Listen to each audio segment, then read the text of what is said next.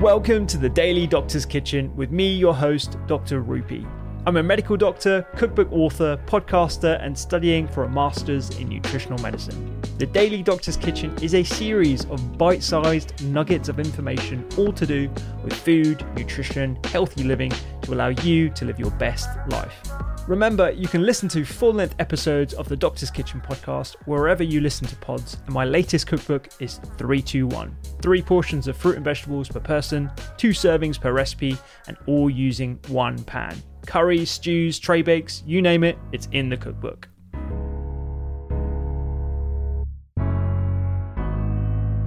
To your point about the number of different things that we need to do, it's everything essentially. That can be quite overwhelming for a lot of people, right? What I love about your book is that you present quite an effective way of thinking about things by starting at breakfast as a means of saving the planet. How has that come about? Is that from your own sort of frustration with knowing everything about how catastrophizing the future can be if we don't do anything now? And why starting at breakfast in particular? I was really writing from experience. I'm not better than anybody. I am not any less hypocritical than anybody. I'm probably more hypocritical than most people. My carbon footprint is probably larger than that of most climate change deniers. Yeah. So with this book, I didn't want to share prescriptions or even arguments so much as my own struggle, believing that my struggle would be familiar to other people. And it's the struggle of knowing what I know, and having a hard time, first of all, believing what I know. I believe it in the sense that I know that it's truthful. I don't think scientists are lying to me, but I mean believing it in the sense of really taking it to heart, really listening to it and doing what would be required if it were possible to take it to heart. So I've had a very hard time doing that. I've had a hard time figuring out how to eat the right way or to fly the right way. It's easy to say the right things, at dinner parties or at marches. It's easy to make other people feel bad about themselves because you're more righteous than they are. That's easy, and it's also worthless. The planet doesn't care what we feel; it really only cares what we do.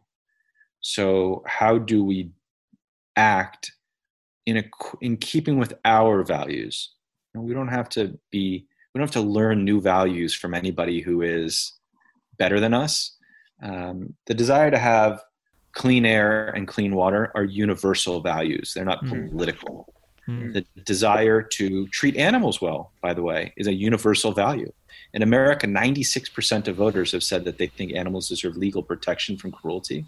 If you can think of anything else in the world that 96% of Americans agree on, I would love to hear about it. And nobody wants pandemics. Everybody wants to be safe from these pandemics. They're horrible. We know how to make ourselves safer. So the challenge is actually not learning more, and it's not the need to become better people in the sense of what we believe and want on the level of values. It's just how to translate that into the lives that we actually live. So we know that we need to eat less meat and consume less dairy. That's not my opinion. It's not anybody else's opinion. It's just scientific fact. We even know about how much less we need to eat. The most comprehensive analysis of the relationship between animal agriculture and climate change was published at the end of 2018.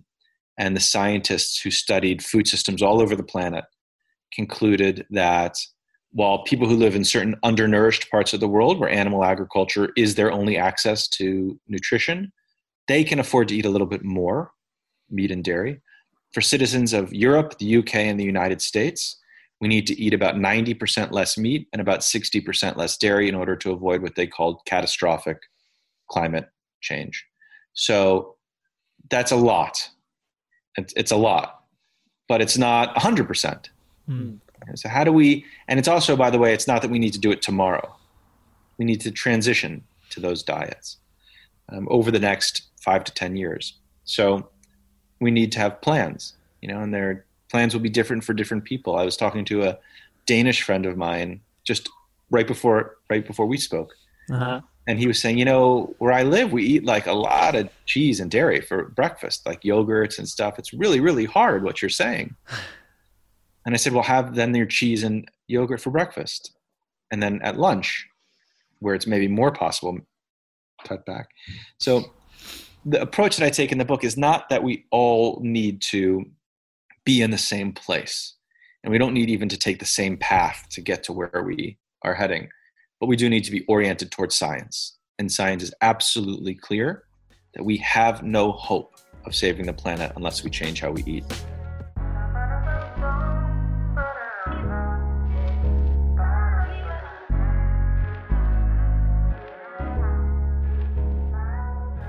I hope you enjoyed today's Daily Doctor's Kitchen. The Doctor's Kitchen podcast is where I discuss multiple topics around nutrition, medicine, and well-being with experts and researchers from around the globe, so do go check it out. And my latest cookbook is 321. 3 portions of fruit and veg per person, 2 servings per recipe, and all using 1 pan. Find me on social media at doctors_kitchen and sign up for recipes every week at thedoctorskitchen.com. I'm Dr. Rupi. Have a beautiful day.